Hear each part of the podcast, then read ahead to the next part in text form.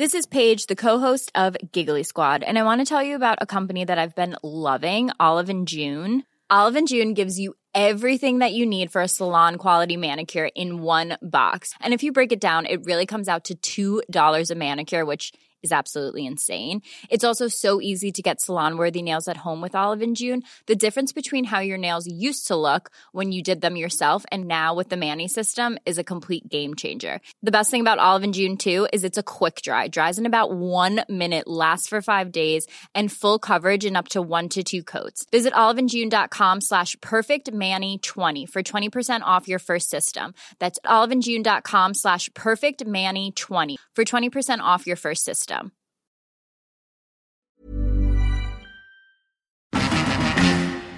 Hi, I'm Dan Slevin, sitting in for Simon Morris. This week on At the Movies, Spider Man Far From Home reminds us that this particular Spider Man isn't a Spider Man at all, he's a Spider Kid. I didn't think I was going to have to save the world this summer. I know that makes me sound like such a jerk. I just. I had this plan with this girl that I really like, and now it's all ruined. Another teenager out of his depth is the young Prince Hamlet. Luckily for him, Ophelia has plenty of pluck. Come away, Hamlet. Let's, let's try farther down. A wondrous fish indeed inhabits the grove. Fish would like to come ashore. But the fish is very welcome. No fish comes willing to the fisherman.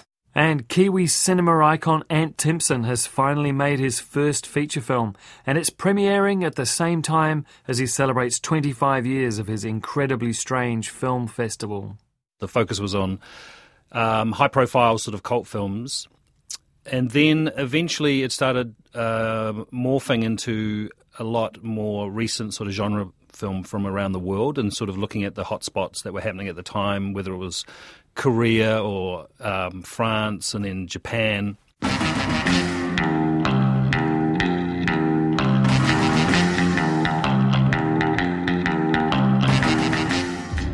Everywhere I go, I see his face. I just really miss him.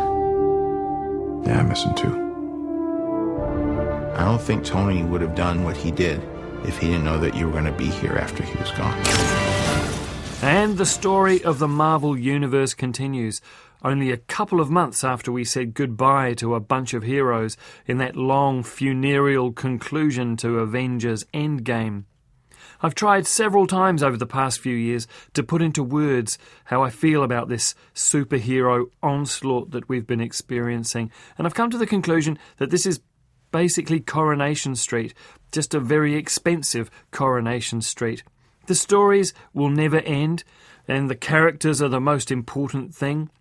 There has never been anything like this before. Did you get your passport? Peter Parker here to pick up a passport, please. Mini toothpaste? Mm-hmm. Pack your suit. I just want to go on my trip with my friends. Europe doesn't really need a friendly neighborhood Spider-Man. But let's get away from the idea that these films are big, dumb entertainments. They have their share of dumb, to be sure, but they're also very smart, and this latest Spider Man is a good example. We arrive in New York City shortly after the end of the end game, and a question that many teenagers care about is addressed early on. If half of the population were snapped away for five years and were then suddenly brought back to life in something we're now calling the blip, what does that mean for school friends who were the same age at the time of the snap? Five years is a long time at high school, and for 16 year old Peter Parker, played convincingly by 23 year old Englishman Tom Holland, he's very keen to live as normal a life as he can, at least considering his gifts. He and his classmates are going to Europe on a school trip, and Peter wants to use the opportunity to get to know his crush, Mary Jane, and forget about all that endgame trauma. Not bloomin' likely. Trouble is coming, and Nick Fury, still played by Samuel L. Jackson, is determined to interrupt the innocents abroad. Fury's proxy, Happy, played by the director of the first Iron Man picture, Jon Favreau, offers Peter Parker a legacy from his mentor Tony Stark, a pair of sunglasses called Edith that are connected to the global Stark surveillance operation. Parker, because he's a teenager, uses that power in entirely inappropriate, impulsive, and frankly disproportionate ways. He's desperate to have a break from all that heroing so he can get Mary Jane, played by Disney's Zendaya, alone atop the Eiffel Tower so he can tell her how he feels. But the new becaped arrival on the scene, Mysterio, needs his help dealing with giant monsters called elementals who are laying waste to the great cities of the world. They were born in stable orbits within black holes, creatures formed from the primary elements air, water, fire, earth. The science division had a technical name. We just called them elementals. Versions of them exist across our mythologies. Turns out the myths are real. Like Thor. Thor was a myth, and now I study him in my physics class.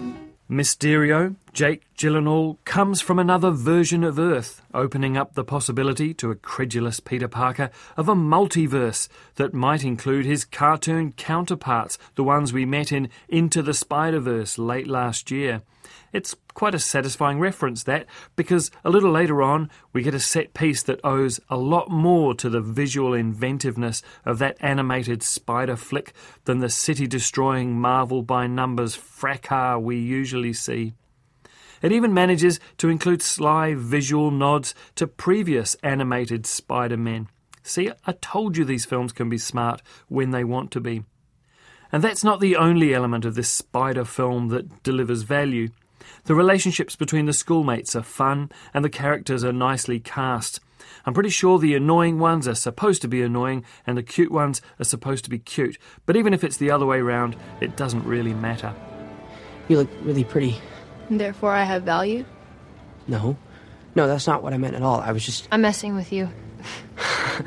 Thank you. You're welcome. You look pretty too. Plot wise, without giving any of the big issues away, this Spider Man film has a strong villain. Again, casting good actors pays big dividends. And a central theme that brings us back to Earth, as opposed to the galactical concerns that have dominated all the Marvel pictures recently. Spider Man Far From Home manages to contain domestic issues like ubiquitous surveillance and artificially intelligent drone swarms, together with their artful relationship management and the need to sow seeds for yet more installments in the Marvel Cinematic Universe. I didn't think I was gonna have to save the world this summer.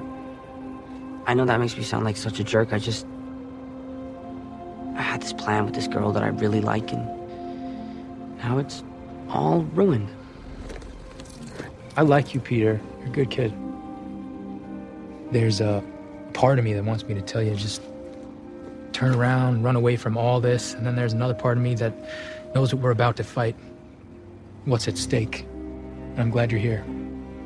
Spider Man Far From Home is playing across New Zealand now. It's two and a quarter hours long, rated M for violence, and you really should stay until the very end of the credits. I can't tell you why, obviously, but you will regret it if you aren't still in your seat when the cleaners turn up to pick up the popcorn. I thought your level was too low, but I see he's too high. You are first among those who might understand. I was a mother to you, and you turned my son against me.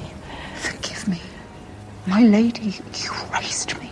I think you protest too much. Reimagining Shakespeare is often fruitful territory for dramatists. You know you've got some good bones there for a start. Tom Stoppard did it most famously with Rosencrantz and Guildenstern Are Dead. There's a very amusing film version of that from 1990 starring Gary Oldman and Tim Roth, if you can find it. And there's a celebrated Kiwi adaptation of Hamlet by Jean Betts called Ophelia Thinks Harder, which takes Hamlet's would be girlfriend on a feminist and funny journey. American academic Lisa Klein uh, took a similar tack, although toning down the politics a little, with her 2006 novel aimed at a young adult audience. In the book, she doesn't just want to reclaim her tragic heroine, she wants to turn the whole story on its head. Her book and the new film that it's based on are a big what if. What if Ophelia didn't die in that pond? What if she and Hamlet are in on his whole fake madness plot and actually marry in secret? These are interesting, dramatic hypotheticals for sure, but both the book and the film have to go through some major convolutions to make all the pieces fit. Good night. Take the candles. My eyes are too weary to read. I could read to you, my lady. A girl who knows how to read. My brother teaches me. Daisy Ridley, famous as Rey in the new Star Wars pictures, plays Ophelia. She's intelligent, literate, unusually, and strong willed. She is taken under the wing of Queen Gertrude, played by Naomi Watts, who is unhappily married to old King Hamlet and unfortunately attracted to his brother, the roguish Claudius, played by Clive Owen. Elsinore is a castle full of intrigue, and independent Ophelia is not warmed to by her fellow ladies in waiting. But the king's son, Hamlet, proves to be a much more fruitful relationship when he returns home for the summer holidays. If you've ever seen the play, you'll know where this is going. When the king dies unexpectedly, murdered by Claudius so he can take the throne and the queen, life becomes even more perilous for the women of the court. Now that they are led by a womanizing bully, the boorish Danish soldiers feel no need to hide their rampant misogyny, a situation that feels somehow familiar, or their scorn for the sensitive intellectualism of the students, Hamlet and Laertes. When Hamlet returns to the castle, heartbroken at the loss of his father, he finds solace with Ophelia, and she finds in him a possible soulmate. At school, we dissected a corpse into his parts. There was no room for his ghost. I shall have to take your word for it, my lord? I know nothing of the parts of men. Australian director Claire McCarthy's opening shot is a recreation of Millais's famous 1852 pre Raphaelite painting of Ophelia dead in her pond surrounded by flowers, and visually the film takes its cues from there. Speaking as a committed post Raphaelite, I can either take or leave that, but I will put a word in for Massimo Cantini Parrini's costumes, which I thought were universally splendid. I can't say the same for screenwriter Semi Chellas's adaptation, which, either because of the source material or her own choices, can't seem to come up with dialogue that actors can speak and still sound like convincing human beings. It's not quite Shakespeare. In fact, it's often paraphrased Shakespeare, which just makes you yearn for the original poetry. It's that pseudo courtly English that is supposed to locate you at some unspecified point in history, but nobody here is able to bring it to life. Hamlet! You were so long returning. So long that the funeral wreaths are already taken down. Welcome, Hamlet. We are most happy you are returned. Too late, it seems. Too late to honour your late father. It seems my father's honour is much besmirched. He grieves commendably, as every son who loses a father. Daisy Ridley shows dramatic promise as Ophelia, but it's pretty clear that the best of her is yet to come. George Mackay as Hamlet is a bit drippy, but that's to be expected. But Tom Felton, who I haven't seen since the end of the Harry Potter films, he was Draco Malfoy, makes a very decent Laertes.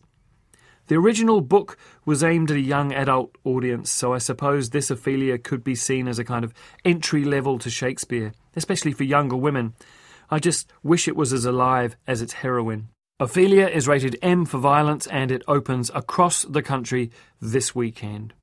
Ant Timpson has been supporting, promoting, and developing screen culture in New Zealand for decades. 25 years ago, he started the Incredibly Strange Film Festival, now part of the international event. Since 2003, he has run the annual 48 hour Furious Filmmaking Challenge, which has helped launch dozens of professional screen careers, including inaugural Wellington winner Taika Waititi.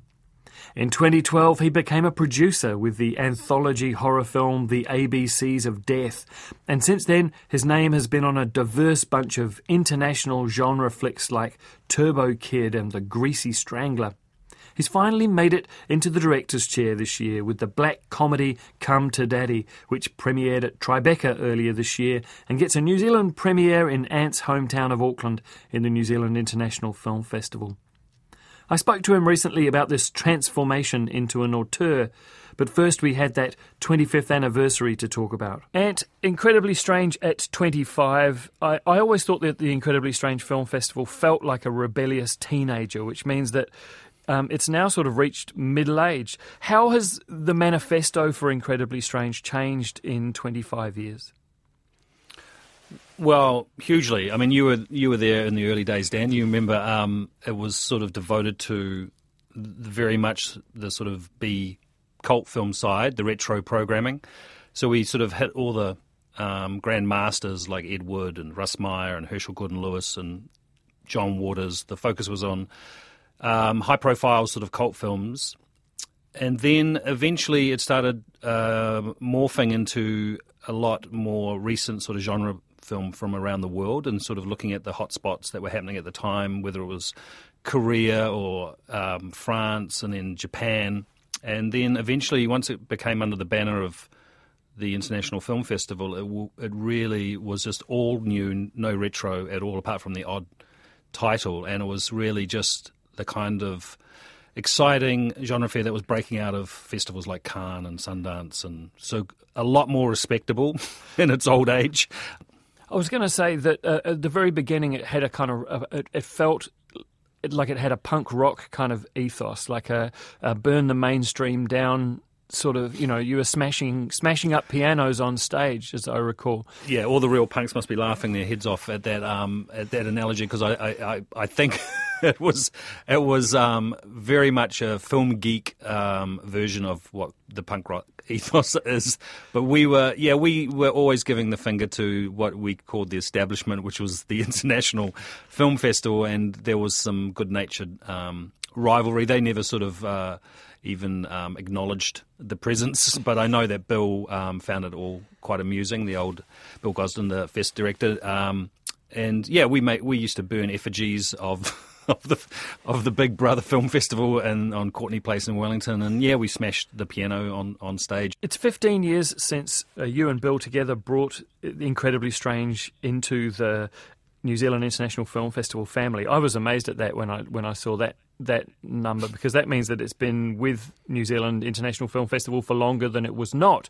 And um, what difference did that make to um, the philosophy? Did you feel like your style was ever being cramped by that, or did you find that there was a competition um, between you and the other programmers for films? No, I mean I was really given carte blanche to go as, wild and crazy as I wanted to be, and in fact, it was more um, when you look back at the films, uh, it's definitely moved away from that kind of ultra underground.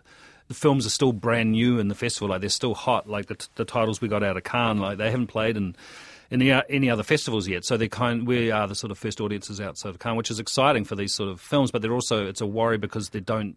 Uh, there hasn't been like the logical build up of awareness where everyone looks to the US. You know, once they start doing their um, their assets and their sort of um, PR machine, then it filters down through the net, and everyone gets a sense of like what the new hot titles are. But we we get them so quick, some of them, that we have to try and stoke the fire ourselves. How much do you have to choose from in order to be able to, to sort of distill it down to the nine or ten that you get to choose each year?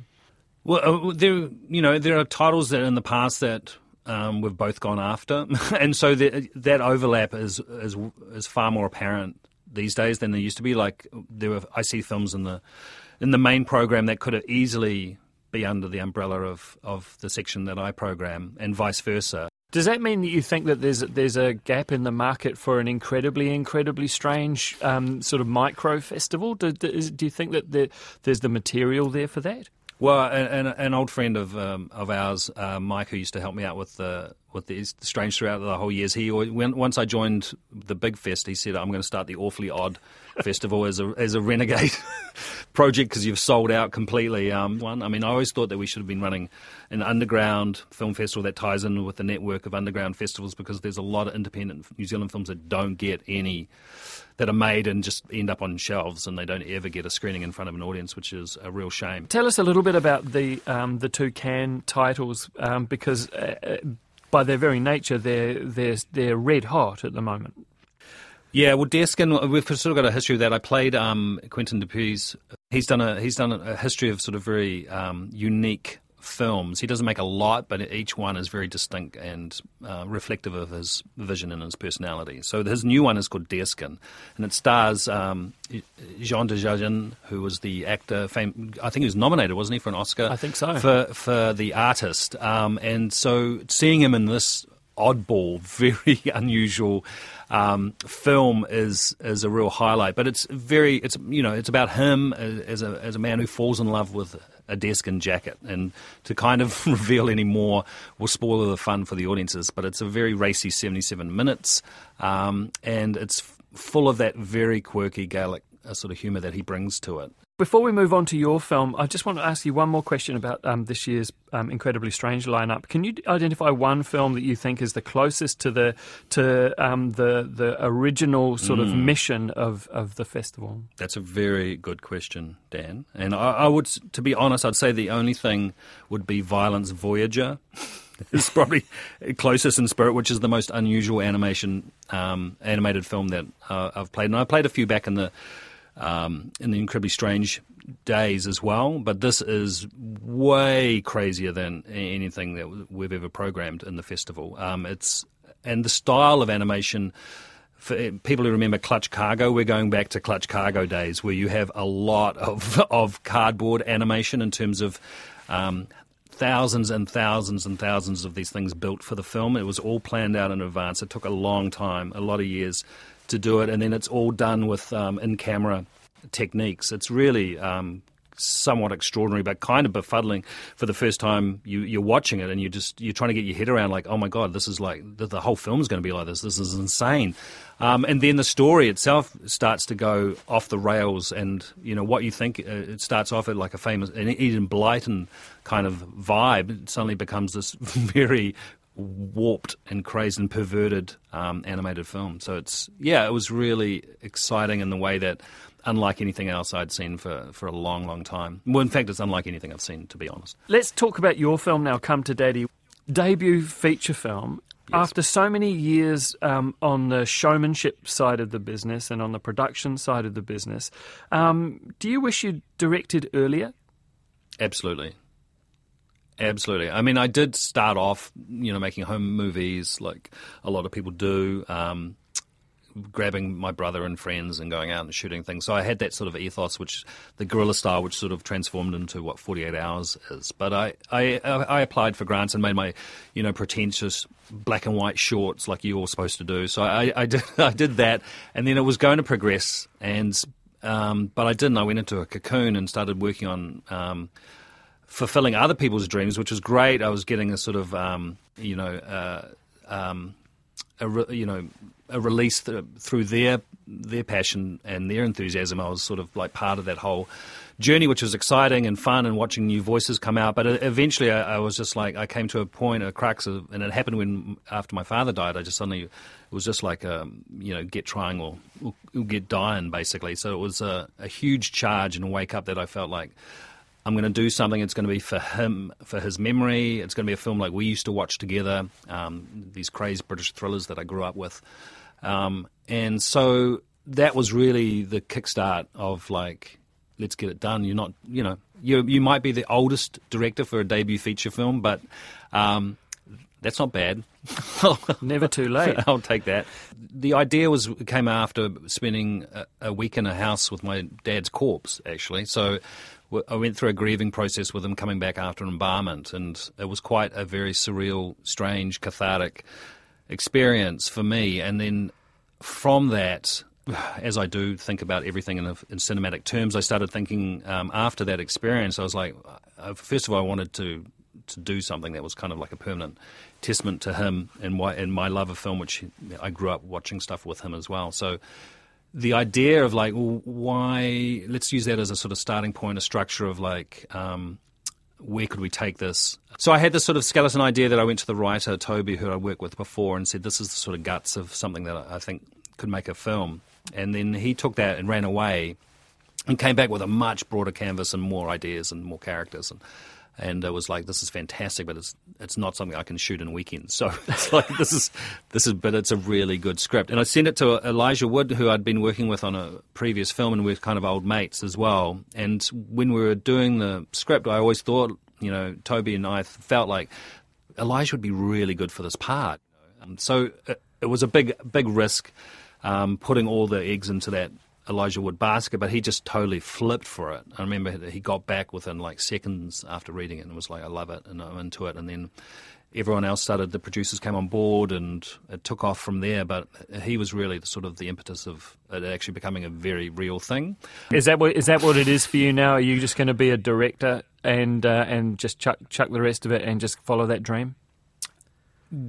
Well, I think it's it's it's very hard to to pull the plug and say that's all I'm going to do. I'm just going to focus on that. I think I've always um, I don't know because the films take so long to get up and running. I think it would be naive to think I can just sort of hang my head up on everything else I'm involved with and and wait for the next project to get running. So I'll, I'll probably continue as is um, and work on. I'm working on another project with the same writer um, and then that's going to be the focus. I have no interest in receiving scripts from outside to look at directing. That doesn't interest me at all. It's got to come from from something that I'm personally attached to in some respects. So, uh, yeah, I feel like um, if I do it again, it's going to they'll all play into some sort of personal psyche that'll that'll make sense after um, after a trilogy, dysfunctional family trilogy has been made, um, and then and then uh, that'll be it. But yeah, I don't know. Just so you know, if you want to impress me, I like fight stories.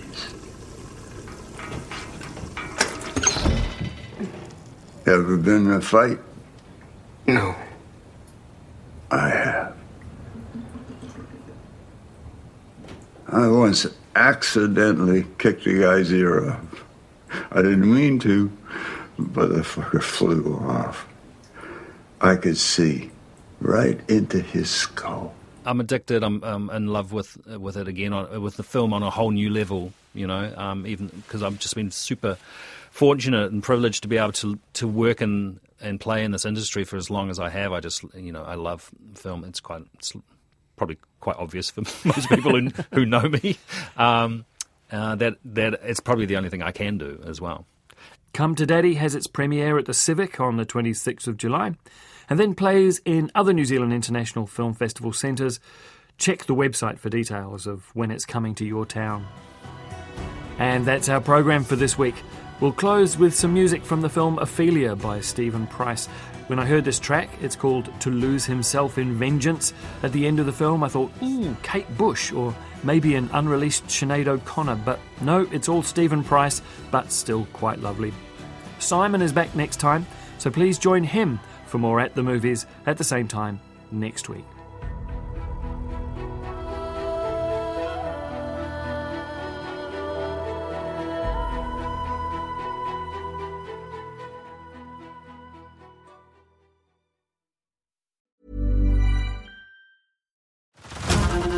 To Hulu this March, where our new shows and movies will keep you streaming all month long.